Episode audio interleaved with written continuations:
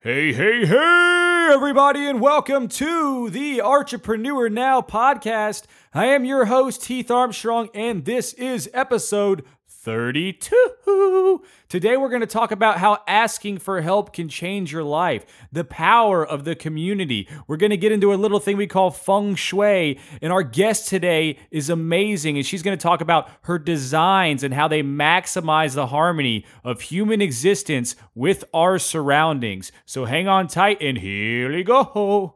Come on, everybody, let me hear that beat. Come on, come on, everybody, let me hear that beat. Here we go now. Who wants to get funky?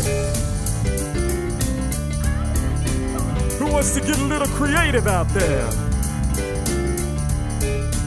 Which one of you want to get a little bit artsy now? Well, then get on with your bad self.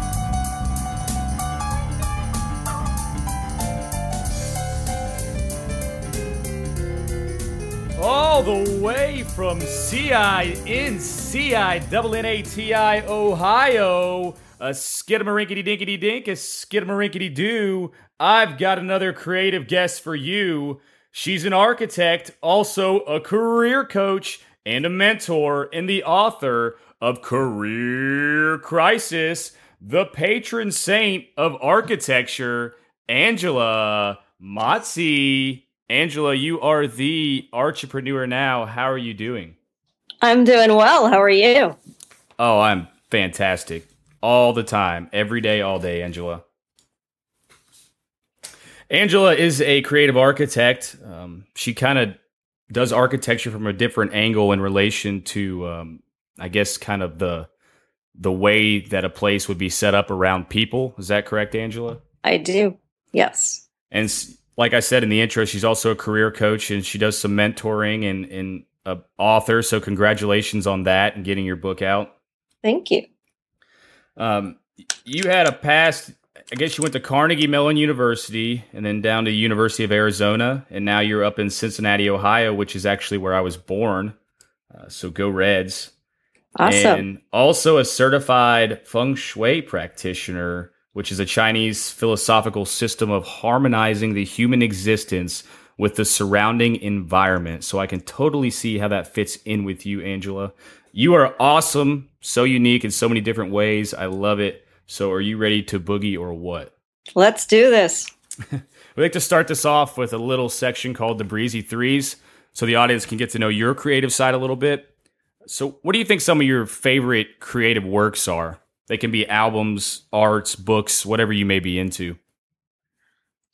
Well, I like anything that kind of makes me think a little bit. So, um, some of my favorite architecture is one that kind of takes apart what we expect space to be and puts it together in a different way. So, work by um, MVRDV is very interesting to me right now. I also like to get outside of architecture for inspiration. So I love, you know, going to an art museum, watching movies, reading good books, just getting exposed to different points of view because I often find as a creative person, you can never really turn your brain off. So when you're trying to solve a problem, it stays with you whether you're actively thinking about it or not. And the best way to come up with a creative solution is to stop working on it and go do something else. And then you'll just see something that kind of clicks and trips a bunch of wires in your head. And all of a sudden, you've got a fresh angle on solving your problem. Oh, absolutely. Have you been around to a lot of the art museums all over the country? I have. I have. Um, a lot of lot of interesting ones a lot of interesting local ones that you know not always the big ones are the best ones because those can be kind of exhausting to go through but sometimes just seeing something little yeah are there any in particular up there around cincinnati that are local that i should be informed of to check out immediately? Uh, well you probably know about the museum of contemporary the contemporary arts center mm-hmm. which is you know, always got something great going on. And the nice thing about their galleries is they're not too big. So they're kind of intimate spaces. And then there's another great gallery that's actually part of the Aronoff Center downtown that is free and open to the public most days of the week that always has very interesting exhibits. So those are two. I work downtown, so two that I often hit on my lunch break. Oh, that's awesome to hit, to go over there on your lunch break. That's a good idea. And I'm a huge advocate of getting away from uh, extraneous amounts of time doing something because your mind will start to kind of break itself down. And as soon as I get out and do something, whether it be exercise or or go, you know, visit an art uh, museum, it is so true that your mind kind of just starts clicking on other things, and you can get back to doing what you were doing to begin with. Who do you think some of your biggest role models or influencers are from a creative standpoint?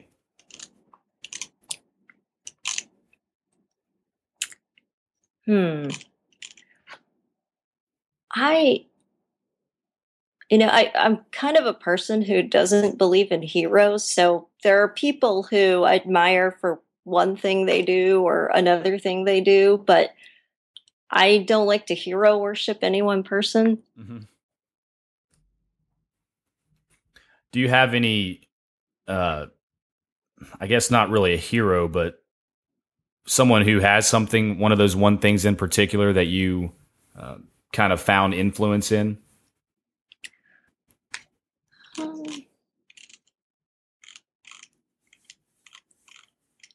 I'd say probably just you know in my in my experience working, people who have broken the rules. So, for example, I lived in Phoenix for about eight years and was very involved in the community there and met a man John McIntosh who ran a urban design program for ASU and one of the things that really impressed me about John was that he was very much an introvert and a quiet person and yet just by being willing to get out there and make a difference he was and he was actually a very influential person. And as an introvert myself that made a big impression on me that you don't always have to be the loudest voice in the room to be heard. Oh absolutely. You can you can do some big things without being the loudest person in the room. Can you tell us a little bit about your your background and who you are and kind of what what was the turning point that got you to where you are today? Sure, sure. Um, well, I didn't always know I wanted to be an architect. I started off as a young child thinking I'd love to be an acrobat in the circus and progressed through a variety of professions, including astrophysicist, before I settled on being an architect. But what interests me about architecture is the fact that we are making environments and that those environments affect people. And that's always been something that has fascinated me how a room could feel different if you sit under the table than it does if you sit at a chair. And when I started architecture school at Carnegie Mellon, I was very fortunate that the program was not just rooted in aesthetics, but there were a lot of cultural based classes and theory based classes, and even one amazing class called the Psychology of Habitation, which was just that. It was all about how space affects people and how we communicate within the context of space. And so as I began practice, those were definitely things I wanted to do. I mentioned working um, very actively in the community while I lived in Phoenix, Arizona, and realizing that you know neighborhood design made a difference in the quality of life for people. That kind of morphed in terms of professional opportunities into doing healthcare and a lot of people kind of roll their eyes at healthcare and don't really consider it to be a design opportunity. But what I realized is that design is really essential for everybody, but healthcare is maybe the one project type where it matters the most because the people that occupy these spaces have the least amount of control over their environment and yet are in the most compromised situation. So I began to get interested in something called evidence based design, which is all about actually introducing some research rigor to design. And not that architects don't have a reason for what we're doing or that we didn't put a lot of thought into it, but being able to show our clients the value of why that window that frames the view isn't a nice to have, but a have to have is something that we're not very good at. So that's been a big focus of my professional work. And then, you know, you mentioned a turning point. As I was doing all of this, what I found in my workplace was that I often was encountering a lot of roadblocks. And many of my coworkers would often confide in me and have similar complaints. And a lot of them would move maybe to a different job. And after the honeymoon period there was over, would have the same complaints. And what I realized is that we're very bad as creative people in knowing what we actually want. We know when we're not happy, but if you were to ask somebody, well, what would make you happy? Most of the time they would stumble for words. Hmm. So as a result of that, in 2010, I started the patron saint of architecture, which really is all about being able to say that there is hope and that somebody needs to take a stand for why design matters and why the career path that enables us to provide our clients with the best design matters and at the time, I was just sharing my thoughts, and it has really surprised me how much it has grown and how many people it has reached. We just had the fourth anniversary back in May for the for the site, and I started offering career coaching because I realized that when I was writing a blog article, I was really only maybe touching on something that interested me, but not really one on one helping people to find their way and do their best work and be at their fullest potential. And the book was kind of an offshoot of the coaching because not everybody's ready for coaching. Not everybody's at the point where they're going to make that level of commitment. But I thought if I could just introduce some of the seeds of thought and the introspection that would help them think differently about what they were doing in their careers, but it would be a starting point. So that was really the point from which I took off in a different direction very consciously in my career. And the blog kind of chronicles that. And it really led me to take a job in Cincinnati, which is what I'm doing here, that I really love and where I feel very healthy and whole as a creative individual. Yeah, that, that's amazing. When when you put that first book out, you know how was how was the process of writing that first book? Because it's always interesting to hear how different styles of creatives went about getting that first book out and getting it published. Can you share a little bit about how that went for you? Sure. Um, initially, I thought I would just do a collection of posts that kind of focused on self empowerment. And as I started looking, I realized I didn't want to do that at all, that this really needed to be fresh and it really needed to take the reader on a journey of self discovery and kind of challenge them to be an active reader, not a passive reader.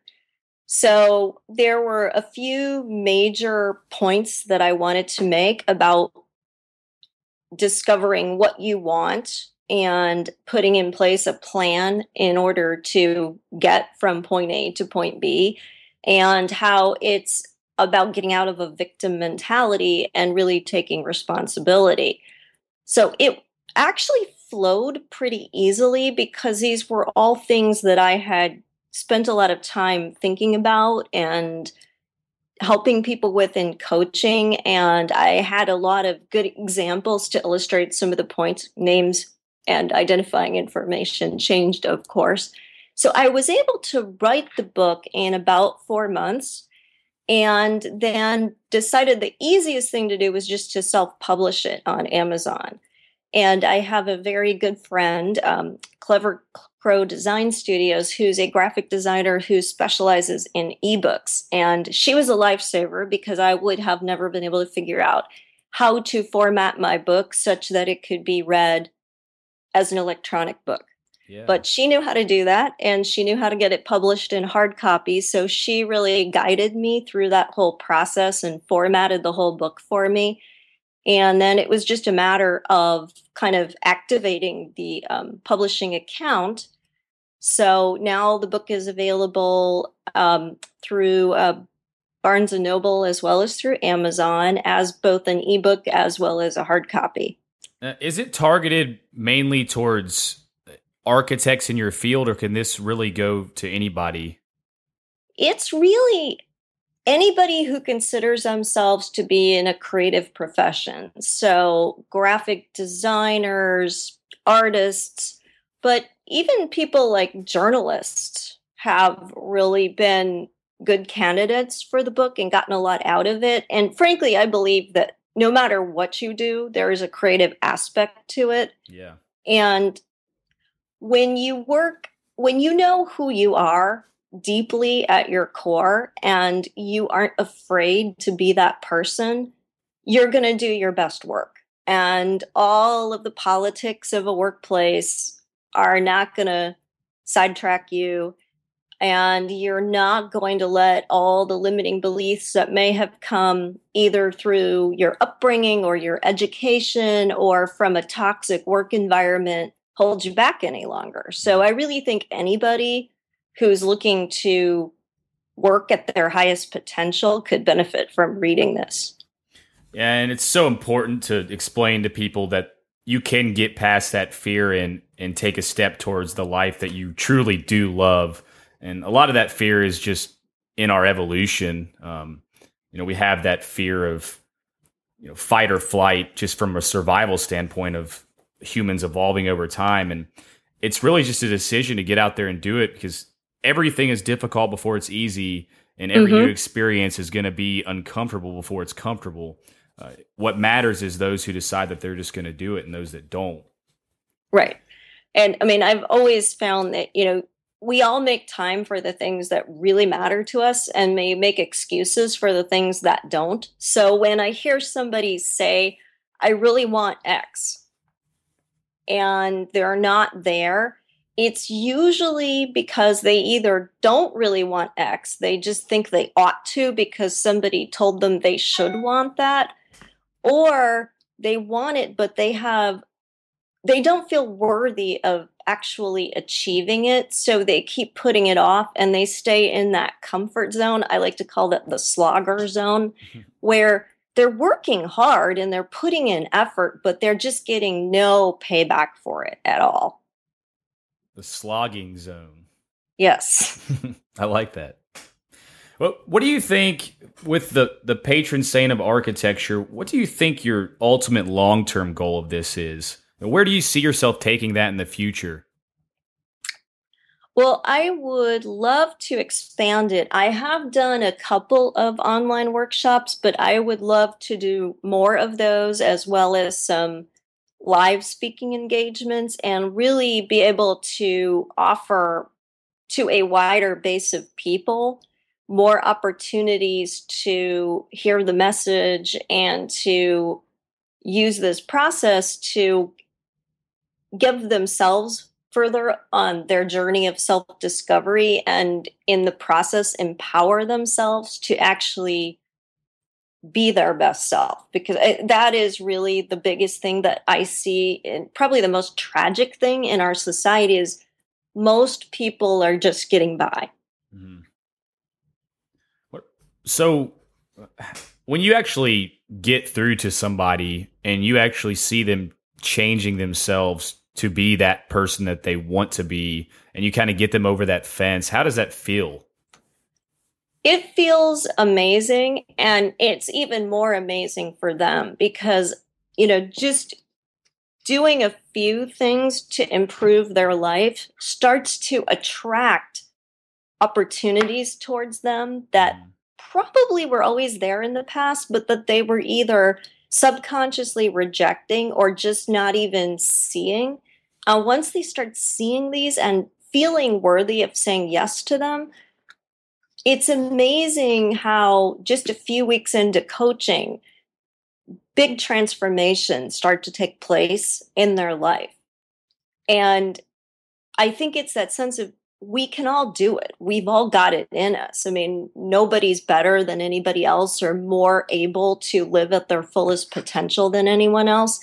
It's just most people don't know how.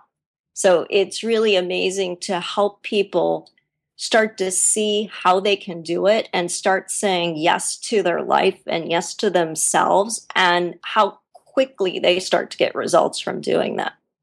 Yeah, it's absolutely amazing how much a mentor uh, can change the way that you look at things. And I was there once where, you know, I was in that slogging zone and you just work, work, work, but you never feel like you're getting anywhere. But it's because you're not taking that next step. And because of a few mentors that I've had that have that are just willing to help. I mean, people really want to help each other. They mm-hmm. want to see you succeed because it feels amazing to see a change in somebody's life for the better and as soon as I got over that hump, I mean, it's it's no turning back, and it's amazing the doors that will swing open.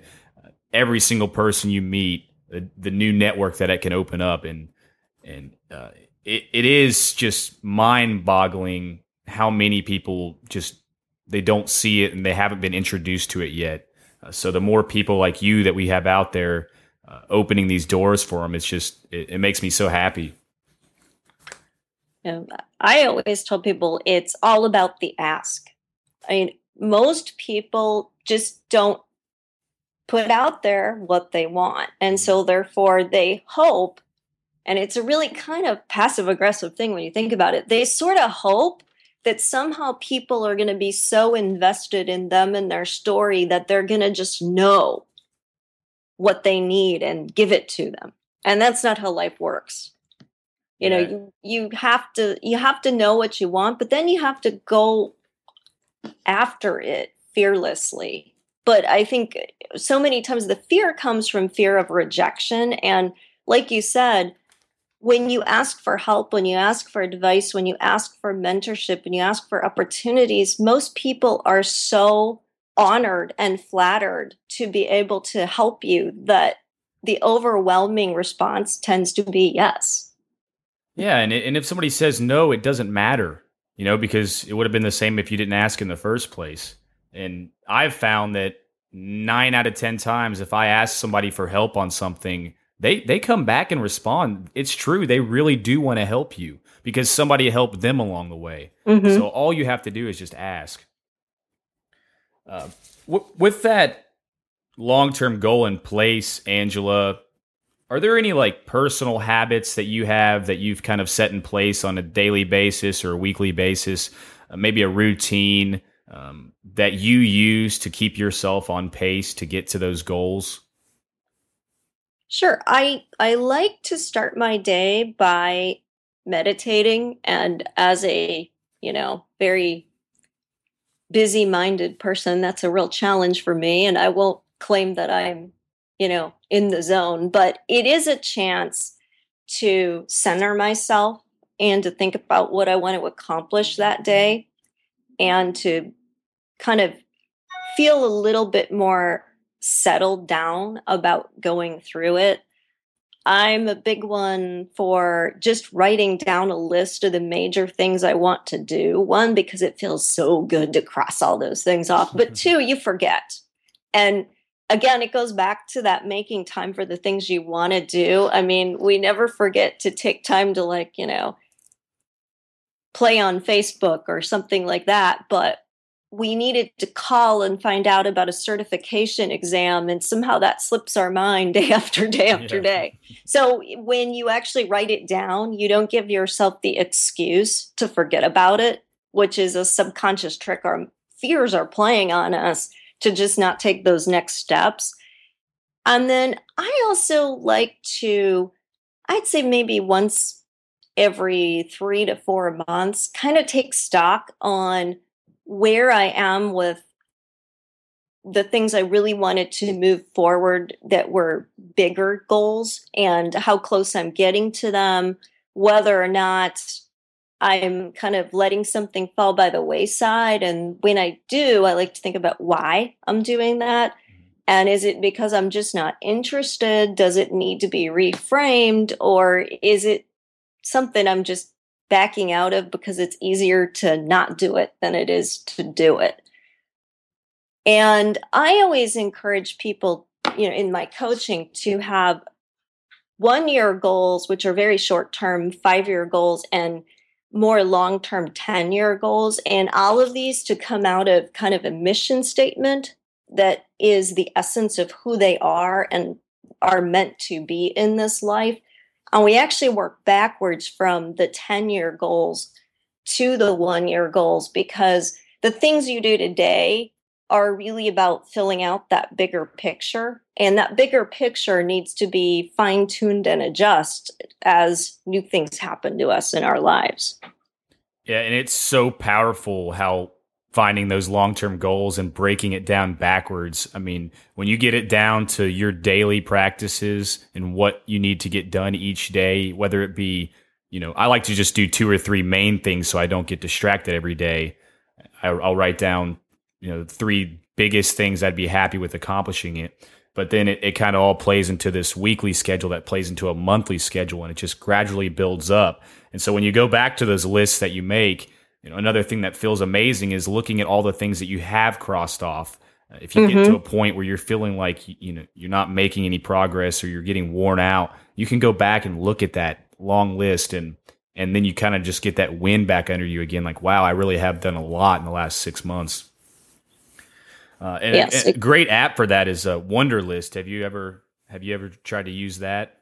I I haven't used that, but it's, it's a very simple uh, list building app. It's free and it's just the perfect one for me because I don't like too many features. But you basically just put in your item, submit it to your list, and you can make multiple lists. And then you can star the ones that would be the most important, and they'll stay at the top and then when you're done, you just tap it and it checks off and goes to the bottom of the list and it has a strike through it and it just stays there. So you can always go back and review. So you could check that out in the App Store. I will have to do that. Yeah. I do a lot of, I like the handwritten lists too because I just, I don't know, something about them. I just like to carry them around, but I do a mixture of the both. So, well, Angela, I know that you are certified in feng shui. So, how do you, can you tell us a little bit about how you take that and apply it to what you're doing with architecture? Sure, sure. Um, well, I mentioned the evidence based design work and a lot of the studies related to specific things about the environment that affected people's behavior, even their ability to need pain medication or heal from a disease. And feng shui kind of was something I've been interested probably for about 18 years now. It's been a real fascination for me. And it kind of has that same root the idea that, you know, our spaces both reflect who we are as much as they affect who we're going to be. And it's this chicken and egg between the choices we make in our environment that are a reflection of what we believe about ourselves and our abilities and the environment itself and what it's saying to us. And you know which came first and it's kind of this cyclical relationship. And as i studied more about evidence-based design and i studied more to get my feng shui certification 3 years ago i realized that a lot of the tenets of feng shui like being in the power position in a room, which means that your back is to a solid wall and you have a good view of the door, is directly related to a sociology concept of prospect and refuge, which is essentially the same thing. Hmm. Or feng shui really stresses having views and natural light, which is also something that in evidence-based design, as they've studied healthcare facilities, have they found to make a big difference. There have also been studies about how being exposed to nature can improve ADHD, can calm aggressive behavior. And it's just really an interesting link between those two things. Or using natural materials, which comes out of sustainability and the importance of having restorative designs in our life. So it really kind of amazed me how the ancient Chinese were onto something. Yeah. they understood how space really affected people at a level that was deeper than just the aesthetics of the space. And another thing that feng shui does that I think is really interesting is the concept of creating what are called environmental anchors, which is essentially things, whether they're artwork or meaningful objects, or even something that symbolizes your work or your dating life or your family or your health, that when you look at that object, you're subconsciously triggering that memory or that belief. And you can use it to foster a more positive environment for people. You know, so it's sort of like walking the talk. And, you know, if, if you do it, you will feel it. I think you've got a subject, and you probably just need to start making a documentary now, Angela. well, I am thinking of doing that as a possible next book topic. Is that whole link between feng shui and evidence based design? Oh, I would totally buy it. Uh, yeah, it's so much deeper than you would think from looking at it on paper or something, and it's pretty amazing to think about how they did have that figured out in a deeper level um, even in ancient China.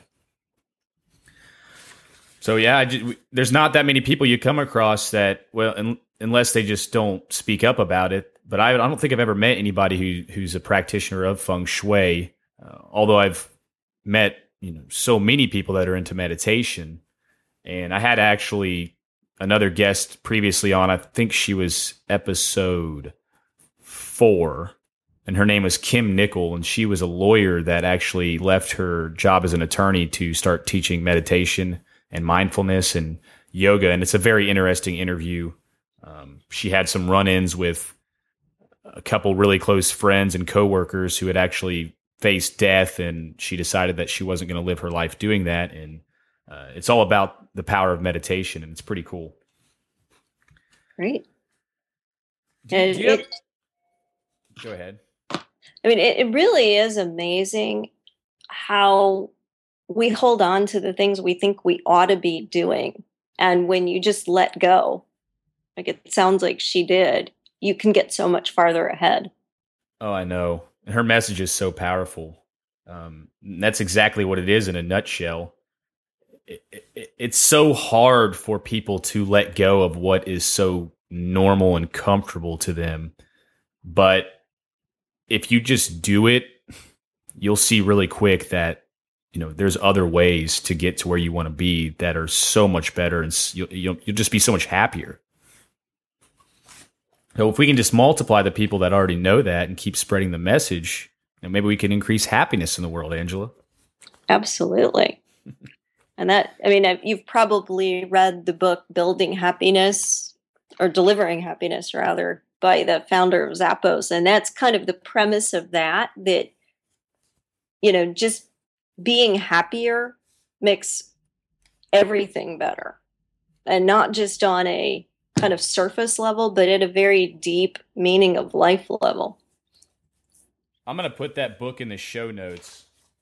Um, so you can get on artsynow.com forward slash Angela Mazzi and you'll be able to get the show notes to this show plus uh, delivering happiness which i have not read yet angela. So i'll have to check that out. Do you have any favorite internet resources that you use to kind of keep yourself together? Uh, maybe even if it's related to the architecture side?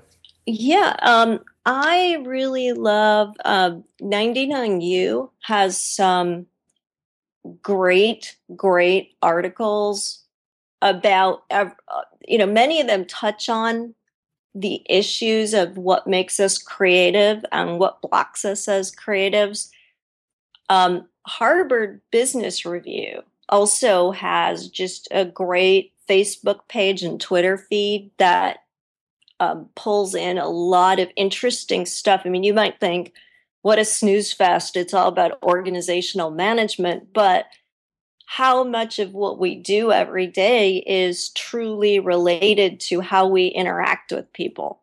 Oh, and, you know, it, it, it definitely makes makes a big difference. Um, another fun site that you can check out is called Happify, H A P P I F Y and it's kind of like an online guide to being happy and it it's hardcore i mean this is not passive happiness and they've done a lot of work studying the psychology of happiness and put you through on the honor system of course you have to commit to doing these things a whole bunch of different activities that are designed to make you happier in your life. What what are some of the activities that are on there off the top of your head? Well, it could be things like ask somebody who you want to become friends with but have not, you know, taken the time to be social with out for lunch. Yeah. You know, and it's true. I mean, how many even coworkers might you really enjoy the company of and you chit chat all the time, but you've never bothered to actually reach out to them as a friend. Yeah. Or, it you know, so true. It is. It is. You know, it, you realize when you're on the site, my God, this stuff is hard. I don't feel comfortable doing that, or I don't really want to have to think about six different fun things I can do with my kid this weekend. And the sad thing is that isn't that what life is all about? Yeah. And yet it's the stuff we never have time for, quote unquote, and are always pushing into the margins of our life. Yeah, that's so cool. And I, I remember when I was reading the four hour work week, and Timothy Ferriss always gives you those uh, action items to go out and do. And it kind of sounds similar to that to just try to get out of your comfort zone. So it's very cool. I'm gonna have to check out Happify. Uh, it's just I'll put that link in the show notes as well. I, have never heard anybody mention that before, so thanks for bringing that up. You're, you'll thank me more after you've been there. I'm gonna go right after this is over. If you could spend one hour creating something with anybody from the past or present, who do you think it would be, and what would you create? Hmm.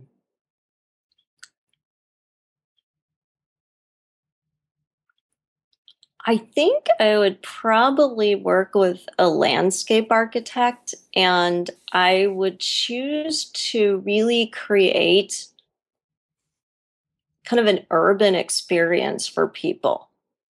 Because I, I really think the average person knows what they like and don't like about design, but doesn't really understand what makes good design and what doesn't, what enriches them their lives and what doesn't. And I would just love to create blocks and blocks of really amazing interactive outdoor space that would make people realize how little they settle for most of the time in their neighborhoods and cities. Oh, yeah. That sounds like an interesting project. I I you know come into my house every once in a while and it really is somewhat depressing when you think about the things that we do settle for. And I have this mentality to always want to change everything because I just get sick of looking at the same thing over and over again. So it always ends up with just a bunch of uh, tack boards all over my walls and a million different things that I've posted up with ideas on it. I need to come up with a better way to organize myself, I think. Angela, if you had to battle Godzilla, how would you use your creativity or talents to defeat him? Oh my gosh. Um, Well, I guess I would try to expose him to a giant mirror and hope that he would be distracted because he wouldn't realize that it wasn't another giant lizard, but was in fact him. and that maybe he would destroy himself in the process. Or we could just attack him from behind with a missile. that was pretty creative. I like that answer. That was on the fly too. You did not have the question beforehand. Do you have any favorite uh, advice that you've ever been given or advice that you like to give other people that you would like to share with our audience before we say goodbye, Angela? I think just always say yes to life. You know, don't don't think that it's too much to choose happiness or to choose to help other people be happy. And the happiest people I know, the most fulfilled people I know, the ones who've made the difference, every time they have the opportunity, have said yes to life. Absolutely. And there's a Picasso quote that I love. It's only put off until tomorrow what you are willing to die having left undone.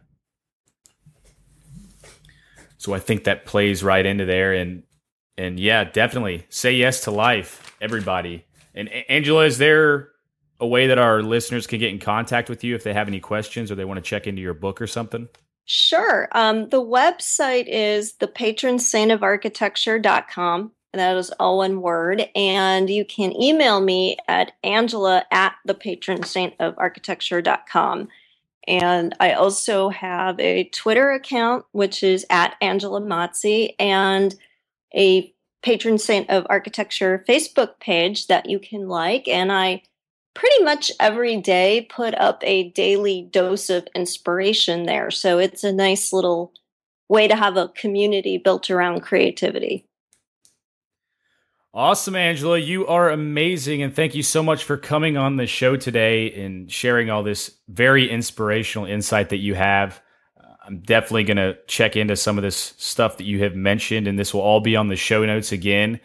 So, everybody get out there, do a little boogie, do a little jive, say yes to life. Uh, really just attack what you are here on earth to do because you only get this one chance, and there is no point in sitting in a dark room uh, and thinking about all the great things that you could be doing when you really could just be doing them. Uh, exactly. Yeah. So, Angela, thank you for being the entrepreneur now. And always remember to keep it funky. All right. Thank you, Heath. I appreciate this opportunity. Thank you for listening to the Entrepreneur Now podcast. For all the show notes and more information, please visit artsynow.com. That's A R T S Y now.com. Thank you. The music for this podcast was provided by Shaky Feeling out of Ventura, California. For more information, please visit shakyfeeling.com.